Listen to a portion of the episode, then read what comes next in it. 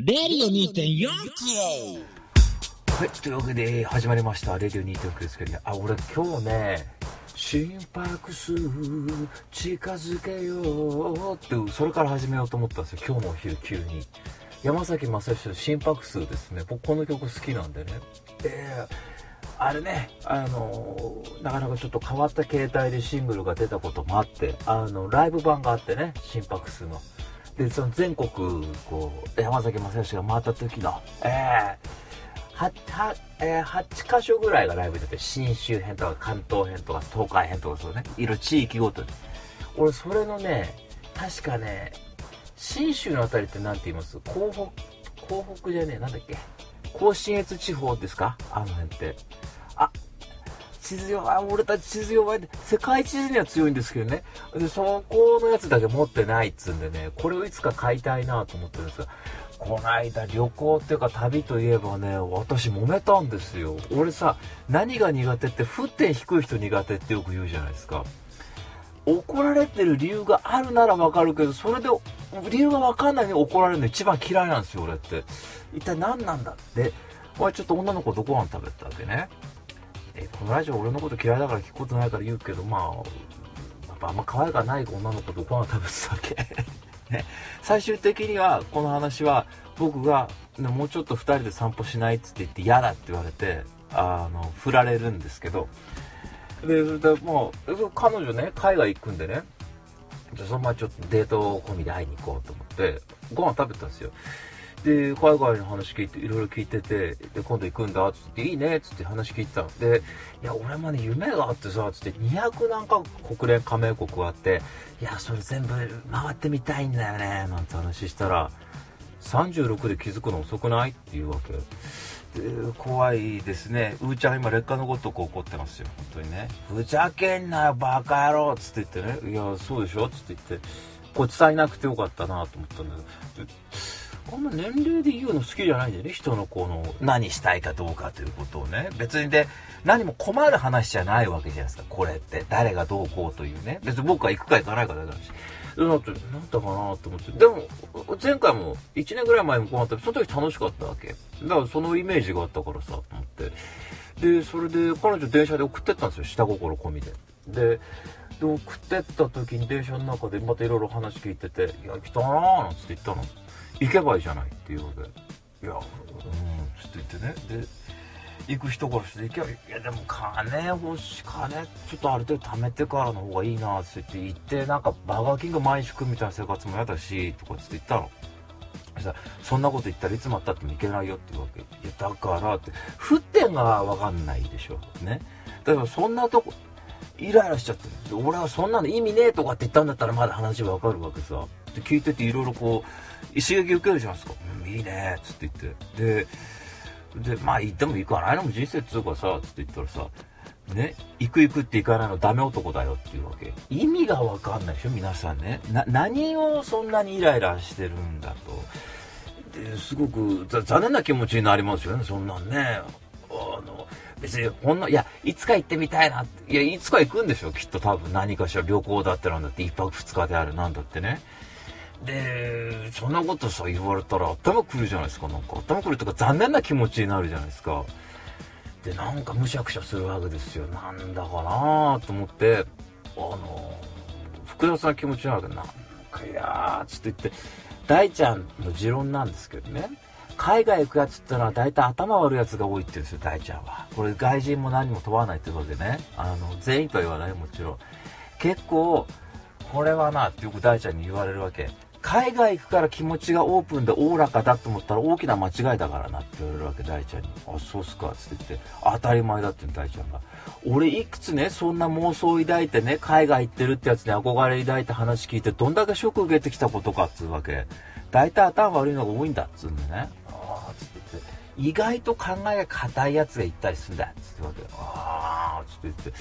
確かに年齢うんぬんとかね。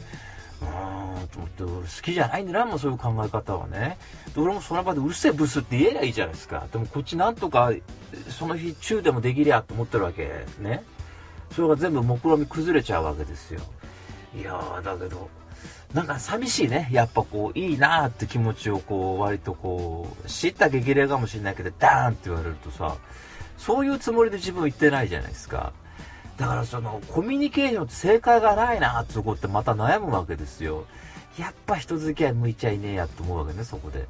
でも次の日もちょっと友達とご飯食べたの。あの女の子とね。で、僕より、あの、少し年が上の女性とご飯食べたんだけど、で、そうするとね、その彼女にその話をしたわけ。いや、そんなこと言われて、だから気持ちがなんか一日経っても落ち着かないっつうわけよ。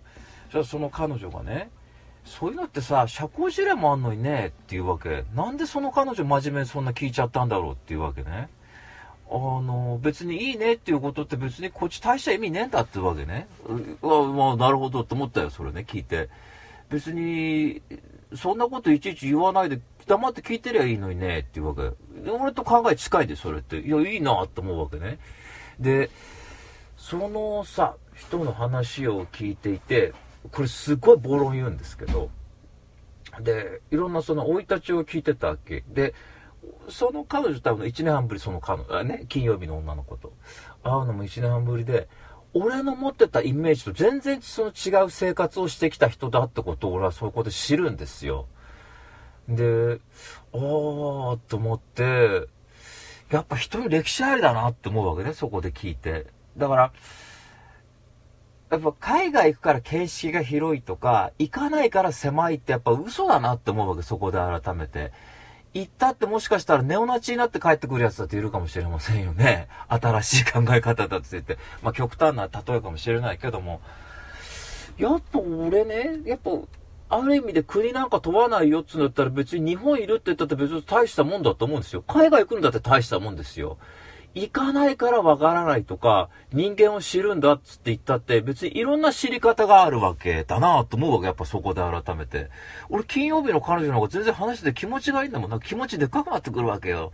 で、その、彼女なんか、SNS でね、結構揉めた、揉めてたりすると。結構その、バト、バトったりすると。で、女の人でちょっと揉めてたりする相手がいるんだけどもっていうわけ。で、その俺の友達の彼女派遣会社で働いてるわけ。で、その、俺の友達に噛みつくんだってね、SNS で。この女っていう風に噛みつかれたりしてるんだけど、私だんだんその彼女の投稿見るの楽しくなってきたっていう風に言うわけね。で俺も話してて、そうやって仲いいよね？って言ったら、いや、私も仲いいと思うっていうわけね。仲悪いんだけど仲いいんだ、私たちっていうわけ。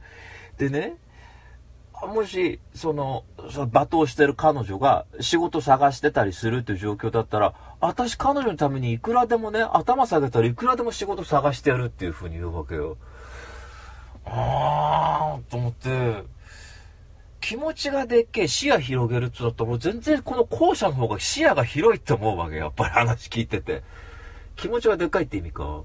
俺やっぱこういう方がいいなと思って、だから前にそれで、俺の友達でその、割と、それで、あ、彼何やってんのかね。大学でいろんな大学院回ってるっていう男がいるんだけど、まあまあ、4、5年会ってないですがね。でも友達なんだ、俺にとって大事な。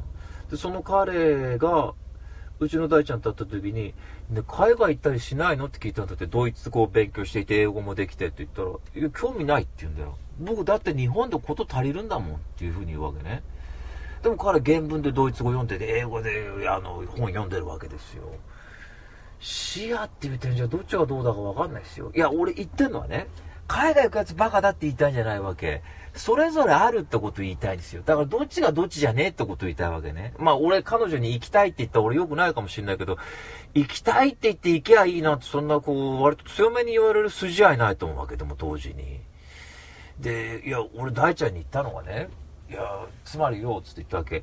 別に熱海行くのも、スペイン行くのだって一緒だろって言ったわけ。別に住むっていう点でや。別にそいつは勝手に住むんだって。それはまあ手続きのめんどくさいとこがあるのかもしんないけども、やっぱ、うん、自分行きたいですよ。さっきも、今日水曜日ですから、あのー、収録日水曜日なんですけど、いつも通り。で、笠り隆さんっていう、その、なんか、バイクですごく世界一周みたいなことしてる男の人の話をやってたわけ。そういうの見ていいなって思うわけ。いいなって思うからってさ、じゃあ行けばいいじゃんって、こういうことってなくないですか、別に。うーん。ってこう、食は影響を受けるわけです、そこでやっぱり。よくわかんないですね。人によって全然この行動の、えー、言動の受け取り方が違うからさ、はっきり言ったようにさ。ああ、だからやっぱいろんな人いるなって勉強になりますよね。ただ一つ言えることは、カリカリしてるやつに合わねえっての決めてんですよ。いや、そこでうるせえブスって一言言えりゃ俺だって気持ちよかったかもしんないけども。えー、やっぱまあ、それは黙っとこうっつんで、やっぱ楽しい人に会っていくってことを決めたね。やっぱそこでやっぱさ。うーん。わかんない。たまたま虫の居所悪かったかもしんないけど、俺も彼女の虫の居所悪いのを受け止めるだけの度量まだないわけよ。彼女にその信頼関係って言ってんだよ。まだもう会うことないでしょうね。SNS 上の付き合いで、まあ元気してらってこと分かりゃいいんだろうってことでね。うん、そうそうそう。だから今年は、ほら、種子選択って言うんですか？ですから、椎茸占い。取捨選択。ね？中卒だから漢字わかんない。ああ、ですので、あのー、台形持ってるから、そう、台形持ってるものだ。取捨選択ということですんで、まあ、付き合う人付き合わない人決めてくんだね、やっぱ。やっぱ自分にとって居心地いい人とだけ行きたいですね。うー、職場とかじゃないわけですからね。確かにおっしゃる通りね。うん、まあ残念だけども、まあ相性が悪いんだね。だからやっぱ。そう。だって君の名前で僕を呼んでなんてあんなつまんねえがいいっていうのも合うわけはないよ。それやっぱりね。嫌だなと思って見たじゃないですか。まあいいや。で、それで、そんなことありつつね。で、月曜日もちょっと女の子とご飯食べたんですよ。だからもう3軒ぐらいこなしてるんですよ。で、そうすると、えー、ちょっと、もう話してたんだね。で、あれやこれ話聞いてて、で、おかちめんこ事件があってからは、やっぱりその、おかちめんこさっきのね、あの、木曜日の話ですけどね、その、なんで海外って、おかちめんこ事件、えー、おかめちんこって言っちゃ、職場で言っちゃって、あ、一瞬焦ったことあったけどね、おかめ、あ、おか、おかちめんこですね。おかちめんこ事件があったけど、それからあんまり積極的にアプローチするのやめようと思ったわけですよ。で、あ、そう。金曜日の女の子がまた言ってました。あの、ブスほどガードが硬いって言ってましたね、その彼女は。で、振り返ってると確かに。え、その彼女は魅力的ですよ、すごく。エロくてね。可愛いとか、可愛いとか、綺麗なんですよね。背がスラッとして大きくてね。うん、なんか雰囲気が綺麗なんですよね、また。そう、明るくてね、いいんだよ。細かいこと気にしないっていうか。気にしてんのかもしれないけど、俺にはそういう素振り見せなかったんだけどね。ずっと喋ってました。8割方彼女の話聞いてたんじゃないかな。人の話聞くの好きだなと思ったんです、その時。確かにと思ってね。で、ずっと、あんまり派手にね、手繋ごうって言っちゃダメだなと思ったわけ。で、月曜日回ってて、それは抑えようと思って我慢してたんですよ。で、我慢しててね、で、ラジオの話になったわけ。ほら、前にさ、そんなジョニーみたいに一つのことずっと続けられないやつなんつって言ってさ、8年誰も聞かない放送やってみろ、バカ野郎ってのは3人の持論じゃないですか。何言ってんだバーガーつって言って、ブスこの野郎、ブサイクてめえこの野郎と。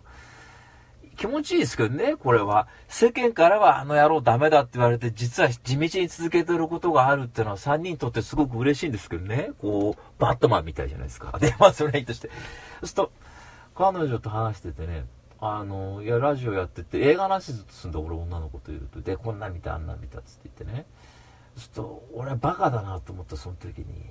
最近何見たって言ったら、高橋一生のブリンク、ブランク13とかっつってったリリー・フランキーと出た映画、斎藤匠が撮ったやつ。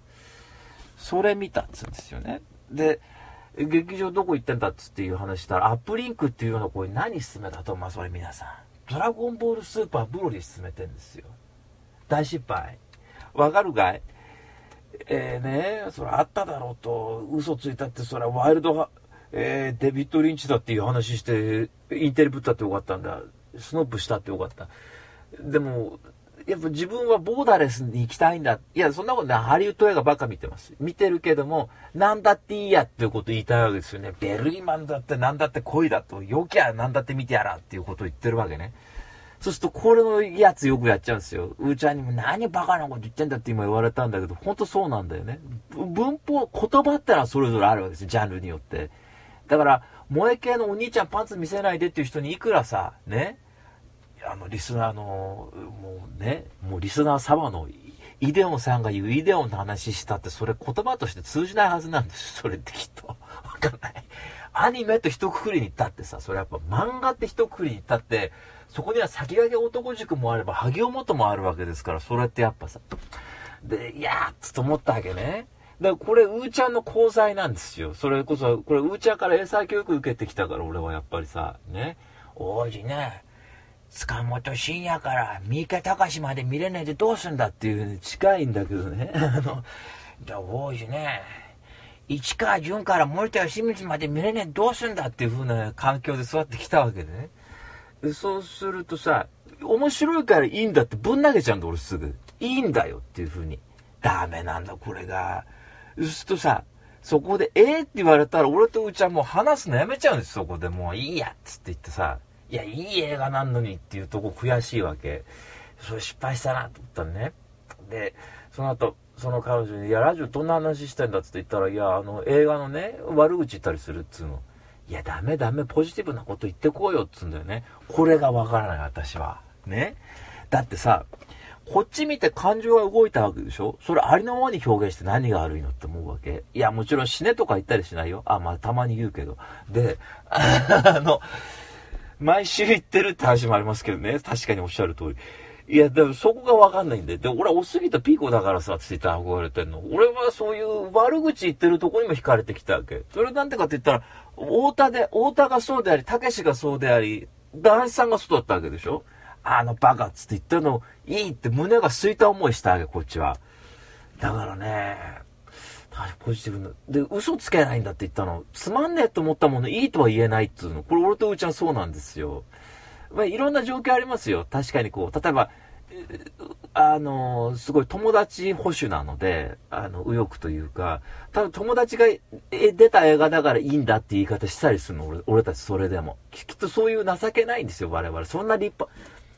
そ、そ、そ、そこにも嘘つけない。いい、いいことおっしゃる。あのね、そんな立派に批評家やってないわけ、俺とうーちゃんって。えー、だから、いや、いいじゃねえかって、俺こいつ知ってるからいい映画だっていう言い方もありだと思うけど、何でもありですよ。だから本当に。好きだけど嫌いだって言ったりとかね。それだってありだと思うわけ。でも、ポジティブなことって言ったらね、それだけで構成するって言ったら無理だって話になったわけね、俺が。つまり、インシストだってそうだと、今みたいにね、手だけ繋ぎたいって言われちゃ困るんだっていうわけ。I love you ばっか言われちゃうだと、ね、適当なこと言ってるよ、これね。リモートコントローラーもあったこその手繋ぎたいだからよかったんだと思う。わかんない。その時そういうこと言ってるのかわかんないけども。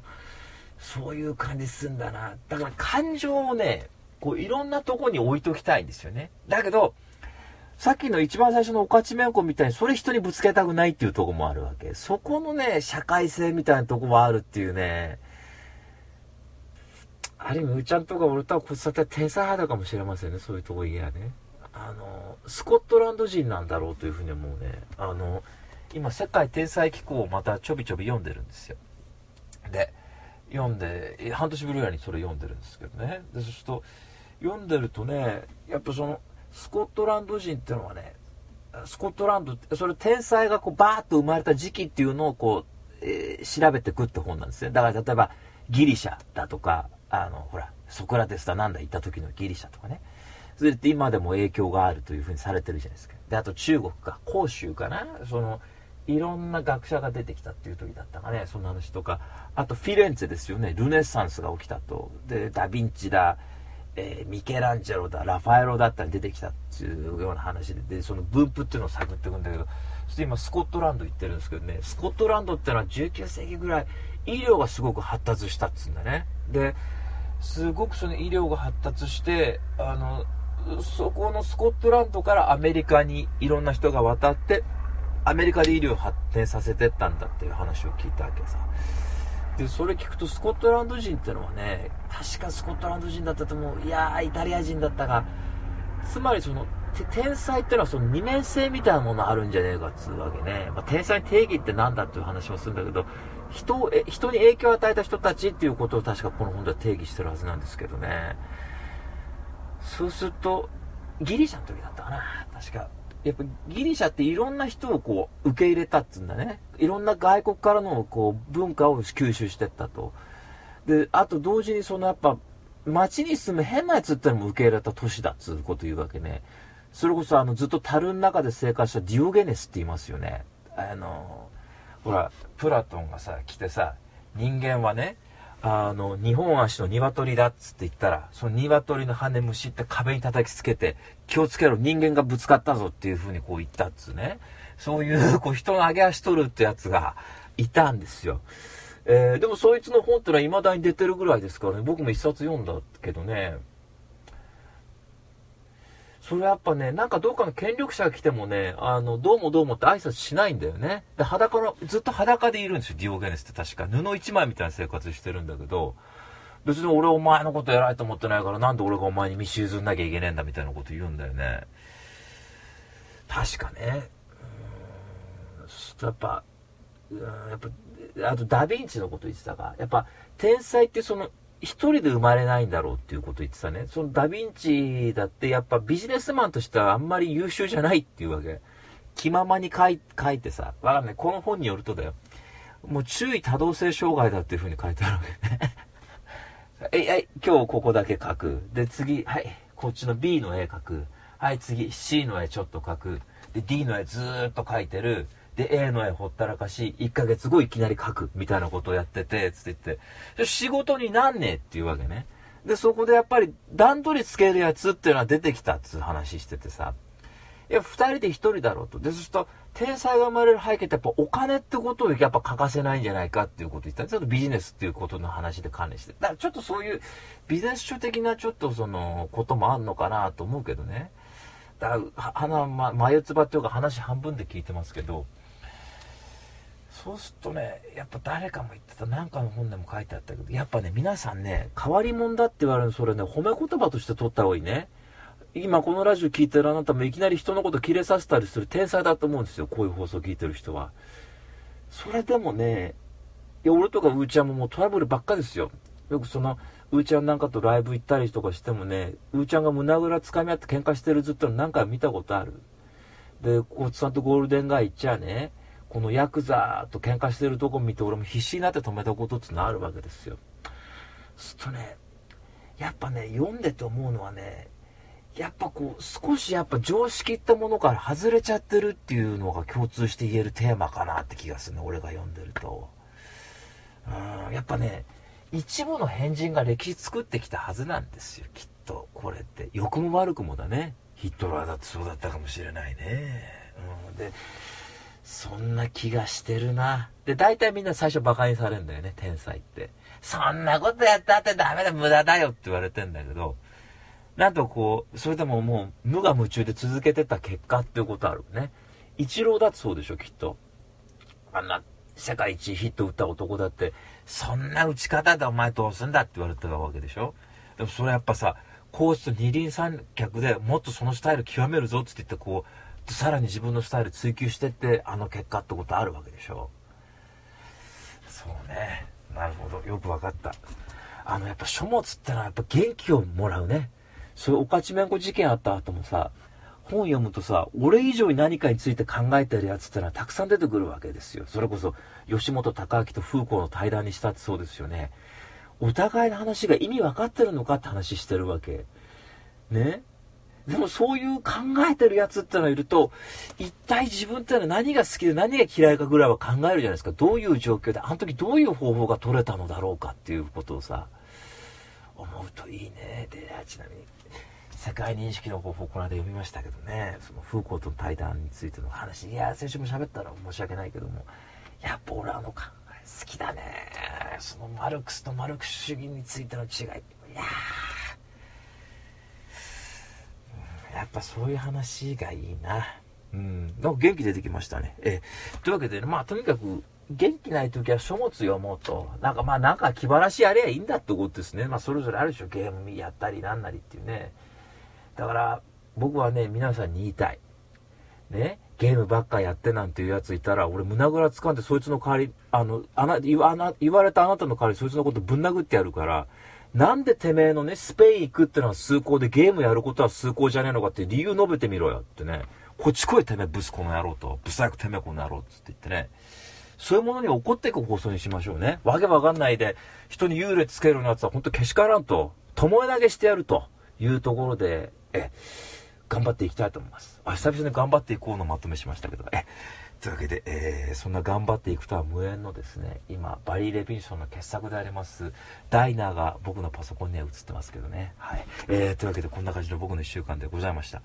あと何かあったような気もするのだけど、まあ、それは思い出したらおいおい。というわけで、えー、続きました。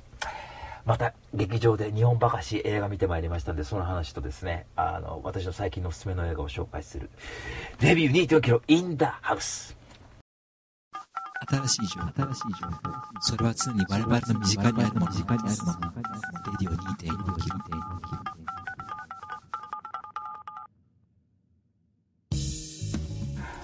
はい、というわけで、えー、レビュー2.4キロインダハウスでございますけどもね、えー、今日は先ほども言ったように、ねあの、劇場で日本ばかし映画見てきたんで、新作は大体こけおろすんだっていうことがありますね。最近ちょっとあの、映画こけておりまして、あの、まあ、新作の映画ということですけども、えー、最近見て面白かったのは、あの、クリード炎の宿敵が素晴らしい傑作でありましたけども、個人的にですけどね。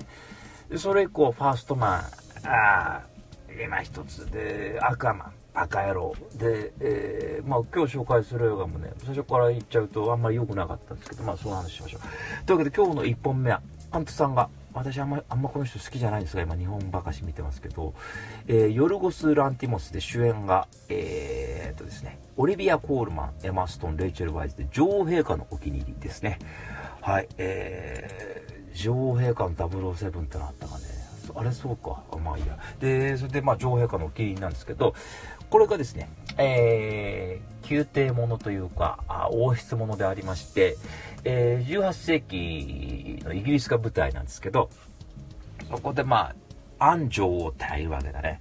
で、そこで、まあ、政治取り仕切ってるわけだ。で、そこでさ、実は言うとその安城の、えー、には、あのサラっていうすごく仲のいい女がいて、安城ってちょっとこう、子供がすごい何人も流産しちゃってっつって、ちょっと心理的に落ち着いてなかったりするんだよ。なんか結構いろんな体が弱かったりとかしてっつって言って。だからそんなんじゃちょっと国まとめらんないよっつんで、このサラっつのが実はとこう裏で安城にこうしろああしろっつって言ってその国をまとめてるわけだ。ね。で、そこに、二人大親友よ。で、そこにさ、このサラのあの、なんかいとこだかなんだか、こう、登園だか親戚みたいな女の子のアビゲイルってのが来るわけ。で、アビゲイルがサラに頼んで、あの、ここで働かせてくださいと、この、王宮というか王室でつって言って、じゃあいいわよって話になって、あの、そのアビゲイルが、このサラの座を狙って、こうアビゲイルと死に戦をこう繰り広げていくみたいなお話なんですよね。だからこう、女王の寵愛を得るためにさ、で、寵愛やれば自分が有利なポジションにつけるわけよ、それやっぱ。で、だから、あの、なんか、私見てても思ったんですけど、多分これね、多くとか見てる人だったら、浅野敦子出せって話で終わっちゃう話なんですよね。えー、だから、まあ、喧嘩するんですよ、女二人が。その女王の寵愛で得るためにつって言って。なんですが、これもうね、すごいんですよ。もうアカデミー賞でノミネートだっつうんだね。でこのヨルゴス・ランティモスっていう人は何が面白いのかよくわかんないんですね。僕はあの、ロブスターって映画を見て、で、前のレビューで紹介したと思うんですが、コリン・ファレルと、まあ、それこそこれにも出てるレイチェル・ワイズって人が主演で、なんか、なんか、人間が、なんか、犬かなんかになるんだっけ？なんか、恋人がいないと、子孫残すことが義務で、で、それの配偶者見つかんなきゃ、動物に姿変えられちゃうっていう、そういう、ちょっと不思議な SF 撮ったんですよ。なんとなく一見良さそうだったんですが、見たら別になんかこう、オフビートコメディっていうか、なんかこう、ご飯食べる？食べる？みたいな、なんかそんな感じで、え、元気がないって思ったんですよ。確か見て。面白くないなって思ったなんか、暗い、落ち着いてるんですよね。暗いっていうよりもこの人ってね。で、今回の女王陛下のお気に入りも、多分、当時を再現しようとしたのか、すごい多分ね、全部ロケだと思うんですよね。ロケで、本当にすごいこう、絢爛豪華な王室みたいで、あと多分照明を使ってないのかなっていう気がしたんですけど、だから照明使わずに映画作ったっていうのは、まあ、だから使ってんのもわかんないけどね、あの当時の雰囲気、割と夜ってすごく薄薄暗かったりするんだってね、当時って本当夜は暗いという。で、それをやったっていうのは、あの、スタンリー・キューブリックの多分バ、バリー・リンドンが確かそうだったかなっていう記憶してるんですけどね。で、まあ、そういうことなわけなんですけど、で、そうすると、最初アビゲイルなんかはさ、本当に、多分、別にさらにも、あの、仲良くしようと思っていたというというふうに僕は解釈したし、安城にだってそうだったんだけども、やっぱサラの方がこう、何よあの女ってなってくるわけじゃん。私の立場を奪おうとしてんじゃないの。ね。そういうとこで割とアビゲイルにこういじめるようになってくると、アビゲイルの方がやっぱ面白くないから。ね。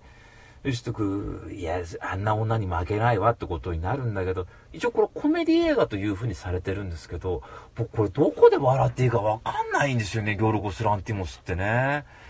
なんか、こういうのって難しくないですか？なんかのようなものとか、ボールズボールズ好きな男からすると、笑うときは笑う、泣くときは泣くじゃないとなんか疲れちゃうんですよ。なんかシニカルみたいなものって俺結構理解でき、理解に苦しむ時があって、それこそ、やっぱなんか、この間ちょっとね、これはちょっとデビュー式、YouTube 版でこの放送聞いてる人はちょっとわかんないと思うんですが、最近知り合いになった人で、一度死んだ男っていう人と知り合ったんですよ。これちょっとラジオね、本ちゃん聞いてる人はちょっと知ってる話だけど、そういう人、そういう人と知り合った状況にいると、なんか映画のキャラクターってちょっと薄く見えちゃうっていうか、死んで生き返ったりしたりしてくんねえかなってちょっと思っちゃうというかさ、まあ、それいいとしても、なんか、で、多分、そのさっき言った照明とかっていう兼ね合いで言えば、すごく、照明使ってるのかわかんないですけど、すごく薄暗いっていう状況で、これなんかカメラの構図が変なんですよ。なんか途中で魚眼みたいなの使ったりとかして、ちょっとこう、え、円形みたいな風になる。なんかこう、ぼやんとこう、前、真ん中だけこっち出てるみたいな感じにしたりとか、あとなんかね、この、なんでしょう。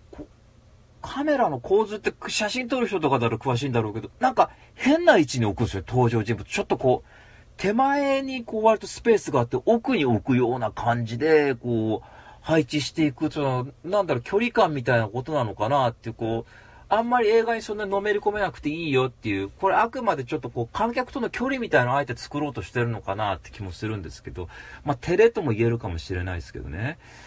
で、なんか、それこそ結構、この、まあ、アビゲイルがその、サラに仕掛ける攻撃とか、サラがアビゲイルに仕掛ける攻撃ってのはやっぱり、お互い心理戦、こうかけていく間に、で、また、さらに、当時のその、労働党とか保守党って言われる、その、イギリスのその、政府、あの政党みたいなものもやっぱその、安城女王にこう、やっぱ取り入ってその、国の方向性っていうのもこう、決めてもらおうと思うわけだ。それぞれ思惑があるわけですよね。で、サラの方は旦那さんが政治家だったり、で、アビゲイルの方は、その、サラの旦那とは反対する、えー、政党の、なんかリーダーみたいなやつに、その、アン女王とサラのなんかスキャンダルみたいなの持ってこいみたいなこと言われて、スパイやれみたいなこと言われるわけなんですよね。で、いろいろ話が入り組んでいくんですけど、でも、なんかね、そのさっき言った心理戦過激になっていくんだっていうところで言えや、もう結構すごいよね。あの、鳩を撃つんで、銃で、バーンバーンさあ、うまいね、銃。バーンずっとって。アビゲールなんか。で、アビゲールの目的としては、なぜその側近になって地位を高めたいかっつうと、自分のお父さんが賭け事にすごくハマって、それで家が崩壊してて、自分はそのなんかね、ドイツ人のすごい太ったおじさんの、あの、に売られちゃったっていう過去があって、そこでずっとこう体を使って生きてきたっていう過去があるわけ。だから家を再建したいっていうそういう野望があるわけなんですけど、アビゲイルには。そう、さっき言った、ハートバーンって撃つでしょ。そうすると、いきなりサラがさ、アビゲイルに向かって銃撃っちゃって、バーンね？空砲だ。それで脅かすわけ。あんた私の立場に来たら許さないわよって警告するわけよね。アビゲイルとしては面白くないですよね。で、さらにこうね、いろいろ女王とこうガーッとやっていくうちにさ、何がこう重要かっつうと、サラとアン女王ってその肉体関係があるんですよね。だから、マッサージをしてって安城がこう騒ぎ出すと、サラがこう、かがしく言って、く、くだっとさ、あの、体を触っていくし、そういう体の関係になっていくっていう、そういう同性愛の関係があるわけ。そこにアビゲイル自分の体使って安城王にこう、取り入っていくわけですよ。そうすると、な、そうするとサラなんかも警戒心感じるわけですよね、そういうとこ。自分が唯一の、そう、多分、すごく、安城王にこう、特権、特権っていうか、すごいさ、リードできるポイントとして、その肉体を提供するというところが良かったのに、そこで、並ぶやつが出てくるわけです、そこで。そうすると、あの、さ、そういう風になってくるじゃない？し心理戦としてさ。で、そうすると、アビゲイルがついに、ネタバレです、これネタバレね。サラのね、お茶にね、毒混ぜちゃうんですよ。そういう薬草に詳しくて。そしたらなんか馬乗ってる途中でさ、バタンと倒れて、馬に引きずられたまんま意識失っちゃうわけ。そうするとどうなると思います？そういうね、女郎屋って言い方よくない、召喚みたいなとこにさ、そういう娼婦のさ、いる人たちのとこ連れてかれちゃって、この間言ったケビン・コースのリベンジみたいですけどね。そこでしばらくいることになるわけよ。顔に思いっきり傷作って。傷作って戻ってくんだけど、さらにそこでアビゲイルはね、このさらに攻撃を仕掛けていくんですよね。そうすると見てるとさ、仲良くしたらと思うんだよね。なんか、なんで喧嘩すんのっていうふうに。多分これお互いの旦那とか、もう一人のパートナーである男との存在とかっていうことがあって、やっぱその、自分たちだけの駆け引きだけで済まねえってとこあんのかもわかんないけどね。でも、サラはある意味、その旦那の野望ってこともあんのかもしれないけど、まあ国ということどうするかってことを考えてるとこがあるんだけど、それがいいか悪いか別として。だけど、アビゲイルの方ってのはやっぱこう自分のこう欲ですよね。それを満たすためにこの寵愛を得るんだと。で、安城なんかもその二人が自分のことを取り合ってるの面白いっていう風に言うわけね。なかなか複雑な関係がここにはあるんですけど、で見てると、なんかみんな病んでる感じで、なんか、なんか暗い話って聞きたくないじゃないですか。なんかあんまり。なんか、これってなんかカタルシスみたいなものがなく、ないかなという気がするんですけど、だけど、なんか、それこそ、いつも言うように、やっぱその撮影の技法としても何か珍しいものがもしかしたらあるのかもしれない。で、えー、もしかしたらね、その空、空虚な権力、ね、安城って自分で決められないんだ、国の、こう、行く先、方向性を。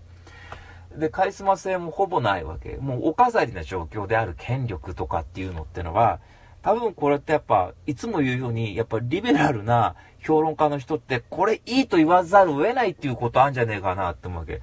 俺みたい、いや、大して面白くねえやって言えないっていうか、なんか、ヨルゴス・ランティモスってそういう風に言わせるような雰囲気あんじゃないかなって気しますね。なんか、僕は騙されないですよ。これ見てるよりクリード炎の宿敵見てる方がいいんだもんだって。だけど、なんか、そういったとこでね、でも、ネタバレですがね、最後はかっこいいんですよ。最後はとても。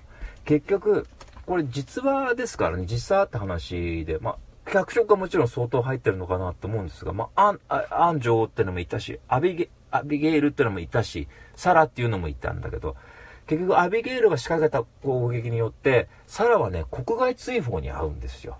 ね？国を出てけって言われちゃうわけ。で、そこで、アンとしても、やっぱサラずっと仲いい友達だったから、それを出すってのはやっぱ心苦しいわけなんですけど、それ出すって決断する。で、マッサージをしてねそすると、アビゲイル来るわけだ。で、マッサージしながらさ、あれ何だったっけな何の映像が重なるんだったっけななんかの映像重なるんですよ。俺あんまこの映画好きじゃないから覚えてないんだけど、でもすごいその二人のアップが交互に繰り返されていくわけね。で、微妙にフェードインしていくんですよ。羊の映像だったのあれな、真ん中になんか。重なってって、すごい2人がこう不安そうな表情をするわけ。つまりここではさ、俺思ったんだけど、結局アビゲイルって自由が欲しい、また家の再建をするんだって言いつつ、結局安城に囚われてるっていう図は変わんないんですよ、ここで。結局、それがドイツ人の旦那じゃないっていうことであって、結局また自分のその性みたいなことを提供せざるを得ないという状況にはいるわけ、ここには。で、安城だって、自分のある意味ずっと親友だったって人を手放したっていうその空虚、空虚感だったり、虚しさみたいなものはあるわけよ。結局どっちにとって行った行動って全然幸せではないわけ、それって結局。あの、まあ、アビゲイルの方はわかんないけど、でも結局、結構この調和得ることによって結局、さっき言ったようにさ、ドイツ人の旦那にずっと夜体求められたっていう状況と一緒なわけでしょ、これって。その複雑さに最後持っていくっていうのはこれ大したもんですよ。ここ、このラストシーンってのは俺は買うんですよ、ここだけは。いや、最初の方面白いんだね。それこそコメディっぽいとこってすごいニュニュアンスとしてうまいこと出してるからさ、いいなって思うんだけど、だんだんそれが、なんかそれこそサラが顔、体、顔にガーッと傷作ったあたりが、もういいよ、バカ野郎って、もっと切らねえかって思うわけね。えー、って嫌だなって思ってる中、そこのラストシーンってのはかっこいいんでね、早送りしてラストシーンだけ見てくださいよ。そこだけでもいいはずなんだ。劇場に行こうと思ってる皆さんね、どうなんです？今、ジェンダー差別になりませんか？女同士のいさかいなんて、男同士だってあら、別にそれ同性愛の関係だって、ゲイだって、レズだってあら、ということで言えやね。人間っていうとこで言えるんだ。まあまあ、わかんない。まあ、そういう言い方してんのかもわかんないけどね。同性愛入れてってことで、まあ、視野広くということなのかもしれませんが。まあ、そういう宮廷とか、そういう割と閉鎖的な環境で起こる、そういう割と人間ドラマという点で言えば、ヒーズルとこの天使というね、山岸良子という人が書いた傑作があります。まあ、これちょっとニュアンスが違うかもしれませんが、そういった傑作があるので、それ図書館に必ず置いてある本だと思うので、何もそんなわけわかんないが2000円払って見ることないの。ただで素晴らしい経験できるわけですから。もう、ヒーズルとこの天使なんか読んだら大変よ。もう本投げつけちゃう。ああ、俺の負けだ。ね。そういうとこ通ったね、俺とかうーちゃんかするや、こんなものには騙されないね。つまんねえってそれでおしまい。えというわけで、えー、まあ、点数で言えばそうですね。54点ぐらいでしょうか。まあ、実質満点と言えますね。これはね。えー、実質満点じゃねえか。えー、まあ、おすすめしない。まあ、ヨルゴス・ランティモスどうなんだっていうところでちょっと、私、ちょっと、ね、信用できないなって感じで今のところ見てますけど、まあ、でもなんか独特の個性みたいなものは買うんでね。まあ、心の底から笑えなくてもほら、こういうの俺笑えるぜっていうとこでほら、ちょっとスノップに浸ってみるのもいいんじゃないでしょうか。というわけで、えー、今日の1本目はですね、監督さんがヨルゴス・ランティモスで主演がオリビア・コールマン、エマストーン、レイチェル・バイスで、女王陛下のお気に入りでした。はい、えー、で続いてですね、えー、とてもおしゃれな、その、割と、あの、アップリンク好きの女の子に勧められそうな女王陛下のお気に入りの後に180度展開が変わりまして、ちょっとアニメ作品を紹介したいと思います。今日の2本目は、えー、監督さんがですね、え、えー、監督さんが、どこだ？あった。監督さんは、えー、っと、小玉健二さんかな。で、えー、まあ、主演が神明さんで、シティハンター新宿プライベートアイズですね。えー、レイトショーで見たんですよ。で、女王陛下のお気に入りで、あんまりだなと思って、でもラストシーンだけうーってなってる中でね、あの、まあこれを見ようと最初狙ってたんですよ。しプライ、あの、うーちゃんがね、いや、ジェイこれはレビューだつって言ってね、話で、じゃあこれは見に行っておこうと思って、で、女王陛下見て、じゃあ、まあその体力があったらこっち見ようと思ったんね。で、それで、最初女王陛下の金6時半からの回だったんですけど、で、これが9時50分ぐらいからかな。間1時間ぐらい空くんだけど、まあ、で、全然チケットあったんだよ。プライ、プライベートアイ、新宿プライベートです。今回シティハンター。で、まああるから後で買おうと思って、映画が終わった後すぐ買いに行ったらもう席ガンガン埋まってくわけ。もうで、お客さんがもうみんな後ろの方通るから、俺の方あたり混んでるんですよ。もうほぼ満席状態ですよ、後ろの方は。そうするとね、年齢層がもうほぼアラサー、アラフォー、お客さんが。ええー、びっくりしましたよ。で、おみんなやっぱ好きなんだなと思って。まあ、お話はシティハンター通りですよ。それこそ、まあ、サイバー量がもっこりして、まあ、事件 XYZ 今回も書かれるんですよ。看板に、掲示板に。ええー、この時、この時代でもスマホになってました。スマホで、なんかこう、AR っていうんですかね、あれ。こう、なんか、こう、新宿のとある看板みたいのを映すと、そこに掲示板になってて、そこに XYZ みたいな、なんかこう、スマホ通じた書くんだかなんだかみたいな。で、えー、最近になってるんですけど、で、そこで、あのー、なんだ、えー、愛って女の子が、なんか最近ちょっとこう、自分の周りでちょっとこう、いろいろ怪しい事件があるから、ね、サイバーさん守ってくれって、まあ、シティハンター守ってってこと言うわけ。で、最初は、なんか、とり、警察署かなんかで言ってんだよ。私本当にストーカーにやってるんです。100回ね、うーちゃんもう何百回もそれがいいんだっていう風に言ってるんですけど、まあそうなんでしょうね、きっと。そしたら、そこにいるのがもう嬉しい。もう、うーちゃん手叩いて喜んじゃう。サイコさんがそのやりとり聞いてるんです。いやー、もう喜んでますよ。もう、やったやったね。で、それで、え XYZ 教えてもらって、つって言って、そうすると、今時ないですよ。新宿の街でもほぼ完全再現みたいにしてんだけど、オープニングでちょっとサイバー量とか出てくるとこあるから、解説みたいし。そこで、裏路地みたいなとこあるさ、おう、姉ちゃん。ええー、って思うじゃん、こっち。まだやってるって思って、来るわけよ、怪しいのは。そしたら、キャーって言うと、おっとっと、バンバン、蹴り、ガンガン、サボル来る。もっこりちゃんええー、ってもう、まだやってるそこに、何やっとんじゃ？バーン一等ハンマー。ええー、ま、嘘再放送じゃないのかなと思ったんですよ。劇場クスクスしてるわけ。俺幸せだと思った1800円払ってただのもの見たま、なんで笑えんだろうと思いつつね。そうするとさ、ね、夜で家が危ないっつんで、愛ちゃん、草山たちの家来るんですよ。わかるでしょ？パラララーシャワーシーン。そこで、ムフフフフ。ね。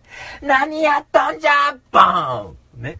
やっとんじゃってセリフって今言っちゃいけないじゃないですか。あるんですよ、この映画は。で、そこで、まあ、シャワーし、シャワーに行く前も、廊下で鉄球が来たり、なんかこう、横からハンマーみたいに来たり、ドッカンドッカンドッカンね。笑ってんですよ、劇場。私何も面白くないわけ。ね。なんでそんな危ないことができるんだろうって考えるわけ。このハンマーの意味は何のメタファーだ？こういうやつに向かないんだよ、この映画は。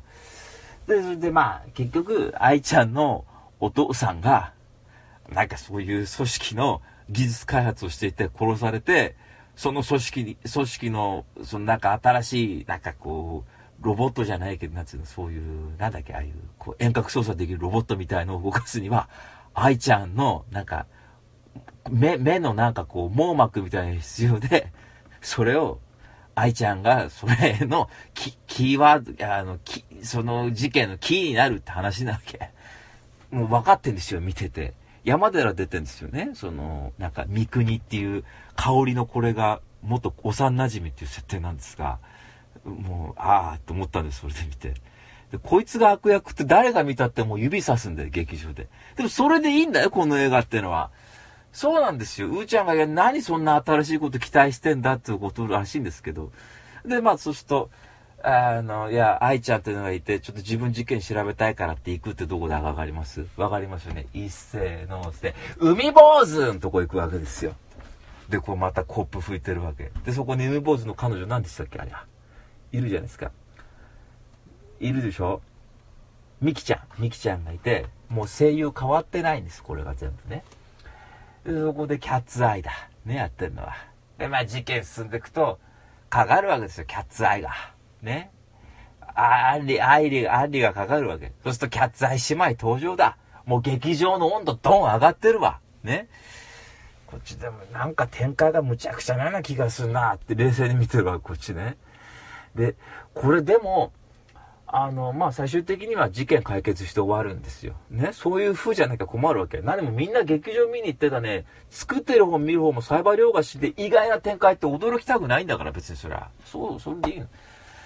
で、まあ、点数的に言うと私、なかなか厳しくて、まあ、42点ぐらいなんですけど、つまんないね。で、あの、それで、ファンの人は楽しめると思います、すごく。え、僕もファンですけど、やっぱ夕方の5時半、5時からやってて、適当になんかこう、なんか、ゲームボーイでもやりながらやって見れるシティハンターが好きなんですよね、多分。あんま真剣に見るもんじゃねえなって思ったわけ。で、でもね、今回ファンの人が楽しめるってなぜかというと、今までシティハンター1から3まであるじゃないですか、テレビシリーズが。それのオープニングとエンディングの主題歌全部かかるんですよ、途中で。だから、愛、このやってる愛ちゃんって言ったらモデルやってるわけ。そうすると岡村康之かかるんだよ。ね、スーパーガール。誰にってかかるわけ。おお岡村ちゃんって思うじゃん。なんかまるで知り合いかのように劇場に向かって指さすわけよ。俺もスクリーンに向かって。とか、全部かかってくんだね。で、最後は皆さんおなじみのゲットワイルドがかかるわけですよ。俺、いや、つまらねえ映画だなと思いつつ、やっぱ帰り悔しいけど、ゲットワイルド聞いたよ、やっぱり。そういうことになる。でね、この作品ってすごく表現が古臭いまんまなんですよね。で、最後、AI みたいなのがこう、軍事ロボットみたいにバーって動くんだよ。で、新宿のその人たちを狙ってくっていうとこなんだけど、と安心してください。誰も人死なないですから。街の人を狙ってたって。そういうこと求めてないから。で、サイバー量がベーンと追われてる中で、俺気がついちゃったんで、大きいスクリーンって残酷だなと思った。バスタとかも出てくんだよね、これ。あの、名前ちょっと変えてんだけど。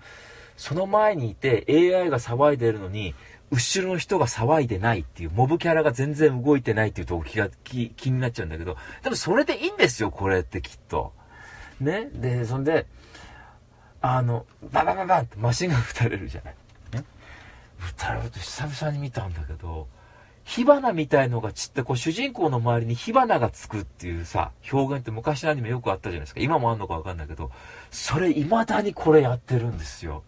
だから、結構その、うーちゃんとはこっちさんみたいに言われて、シティハンター、いや、俺シティハンター好きだよ。シティ、あの、好きだけど、あの、割と、もしかしたら僕よりも全然その、いろいろこう、思い入れが、思い入れ強いというか、触れてる時間が長い人は、多分もうこれだけでいいんだろうなっていう感じして、ドラゴンボールはね、あの、見てない人にも、あの、アクション映画の傑作だから見てって言えるけど、こっちはシティハンター好きな人は見てって言えるけど、それ以外の人には、いや、あんまのっていう こう、感じになっちゃいましたね。わかんないでしょうね、これやっぱあの、やっぱついさ、結構でもリアルなとこあると思うんだね。それこそ、お風呂場へ向かう途中でそのガンガンガンガンそのハンマーだなんだっていうのがこうね、通路どんどん出てきたでしょそれが実際その後部屋に襲われるっていうシーン残ったまんまなんだよね。だから、完全にそういうのはアニメとしての妄想かと思いきや結構現実に影響するっていうところでね、なかなかそういった表現でも面白いなって思った。これ、コメディとしての後藤ハンマーじゃないんだっていうところで、こういうことを考える人は向いてないですよ、これ。だからやっぱり。あ、あ、出たんだから出たでいいわけ、それって。でも、一体それはさっきも言ったようにだと、ちょっとね。えー、でもまあ、言ったように、キャッツアイの三姉妹出ます。あの、お姉ちゃんの声はね、ちょっと変わっちゃってますけどね。あの、亡くなってしまいましたから、藤田東子さんだったかな。だから、次女の戸田恵子さんやってたりしますけど、ただ言っておきたいのが、やっぱ一部キャストの声が老けちゃってるっていうのあるんですよ。ええー、いや、俺ね、これしょうがないと思った。やっぱ、野沢雅子さんって現役のまんまだと思ってるんですけど、あれってやっぱ常に野沢さんって1週間に1回悟空の声出してるような状況でしょう。ゲームだ。ね。でも、サイバー量って残念ながらやっぱそこまでの1週間に1回ってことないですね、やっぱ。老けちゃってます。あの、割と、もう、ふふふってとこはいいんですけど、結構2の線の芝居やった時に結構、声の老けが、えー、でも、香りは変わってなかったですね、あんまり。で、海坊主は老けちゃっていいんですよ、きっとあれはあれで。ね。で、あと、ミキか。ミキさんもちょっとね、多分。えー、でもまあいいのかもしれないですけどね。サイコさんもあんま変わってなかったか。戸田さんもさすがにやっぱ30年ぶりにキャッツアイってちょっと出し方忘れてましたね。三女のセリフなんかほとんどなかったですね。いいね、いいねしかなかったですね、三女は。もっとなんか言うのかなと思ったんですけど。でもそうですね、あの、ここには、あの、もっこりと、そうですね、あの2枚目のサイバー量が見れますんで、好きな方ぜひ。でもそれ以外の方はちょっと、えー、あの、何か別の作品をという感じですね。そうですね、最近見た中で一番評価が低いのはこの映画だったかなというふうに思いますけども。まあまあまあ、ファンの方はぜひぜひね、はい、えー、めんどくせえこといちいちはね、黙ってみろという声もなんとなくちらほら聞こえてきますが、えー、まあそういうことです。あのー、最後なんか、あの TM ネットワークのもう一個のエンディングかかってましたよ、ゲットワールドの後に。なんか、2階のバスで僕は街を見下ろすみたいな曲。え、あ、わかりますか？これ言って。あ、じゃ、バス。あ、2階あったらバス。あ、じゃあ、これわかる人は。で、うーちゃんとこっちさんには絶対おすすめですよ。多分100点つきますよ、これ。いや、みんな元気にしてるか。どうだろうね。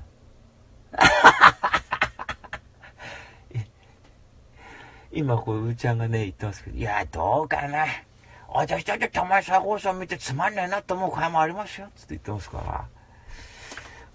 うちの大ちゃんが言ってましたけどね、あの、香りの重たい話は嫌だって言ってましたよ、うちの大ちゃん。ええー、まあまあそういうことですんで、あの、見てみてくださいよ。はい。というわけで今日のですね、2本目は、ああ、もう55分。あと3本目がおすすめだったんですけど、まあできないですね。えー、で、まあ今日2本目は、加藤さんが小玉健二さんで、えー、主演が神谷明さんで、えー、シティハンター、劇場版シティハンター、新宿プライベートアイズでした。というわけで以上、レビュー2.9キロでした。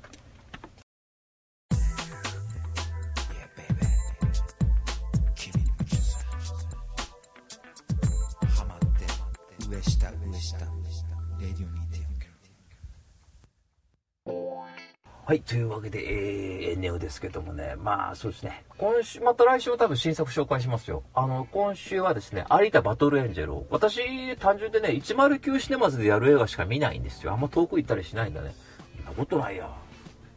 どれだい午前10時の名画祭、映画祭って、ねえ、プラトンとトップガンで泣いた男は俺じゃん。そうだ。でも劇場もなんかいいのあんでしょうね、いろいろと。まあ、またね、いろいろこう視野広げられたらなと思ってますけど、日曜日女の子とデートなんですよ。で、その時に、デートでいや、この間ね、プライあの新宿プライベートアイズ見た後にね、女の子から LINE 来たんですよ。で、丹波さんごめんなさいって言われて、あもう金曜日デートするはずの子だったんだけど、金曜日仕事になっちゃいましたっつって言われて、あ、全然いいよっつって言ったの。でも、他空いてる日ある？って聞いたのよ、俺。そしたら、その後、既読ついたかなと思って、返事あったかなと思って、スマホ見たら、このトークルームにはトークメンバーがいません。だから、つまり俺拒否られてるの、それだけで。聞いただけで。で、あと、なんかの間違いかなと思って Facebook も繋がってたんで見に行ったらそれも消されてんですよ怖かった人間不信になっちゃった俺それ聞いただけでかよって思いつつだから結構楽しみにしたんですよ。あのあれですよ。しかもこう段取りも決めてこの日にしようかっつって言ってあ行きましょうっていう話で盛り上がってたんですよ。じゃあこの日ねって言っててほら予定が変わるの全然構わないですよ。全然また調査すりゃいいだけの話だから。いやー困ったなーと思ったっすね。あのー、この間会った女の子であのインド好きな女の子いてねあのー、で一緒にラーメン食べた子ですけどこの子なんかもだいぶ盛り上がったんですけど僕既読無視食らってますからね今。未読するってやつか盛り上がったやつほどなかなか食いつきが悪いですね最近は。えー、この子可愛いなまたいてえなとかって思ってる行動ね。だから俺って不幸なんですよそういった意味じゃ。ね。それは 俺とうちゃんってね、なんだかこう、シティハンター気取ってなんかゴトンハンマーじゃいとかってやりとり毎週してるのが我々ですよ。ね。いろんな街の事件解決してたりする。だけど結局ね、報われないっちゃ報われないんだね、これが。寂しいないや。振られてますよ、結構。俺だってデートしてるっつって言ったってね。うん。まあ日曜日の子楽しみですけどね。最近ね、あの、もうキスしたいと思ったらキスしようっていうのがいいなと思ってますね。多分俺がしたいってことは向こうもしたいんですよ、それ。ね。う、うーちゃんはかっけえなって今言ってますけどね。言ってねえっつって言って言ってねえんだからっつってますけど、怖えっつって言ってんだよ。これがやりとりがもう量と香りっぽいもんね、やっぱちょっとね。うん。俺もね、ああいう銃持って街中歩きたいもんですよ。でも、あのさ、シティハンターって考えてみれば物騒な話だね。あんなマグナム持って街歩いてんだから。うーん。そうでした。あと、シティハンターコツ付け加えておくと、あの、トンボが出ます。今回。ポンポンポンポンポンってあのトンボが。あ、あれも出ますんでね。そうね。その辺もやっぱ好きな人ね。はい、というわけで、えー、僕もだからもうトンボ状態の、えー、こんな心境ですけどね。えー、レディオ2.4キロではですね、俺も女の子から振られたとか、振られる以前の問題だったぜとか、そういうメール募集しております。あの、いつも言うように、そういうメールだけ募集しております。はい。あの、幸せなメールは読みませんので、あの、どうか、不幸なメールをたくさん。あの、もちろんあれですよ。面白おかしく書いてくださいよ。ね。あ、リスナーさんにそんなこと求めるのは野暮でしたね。はい、というわけで、えー、こんな感じのレディオ2.4でした。また来週。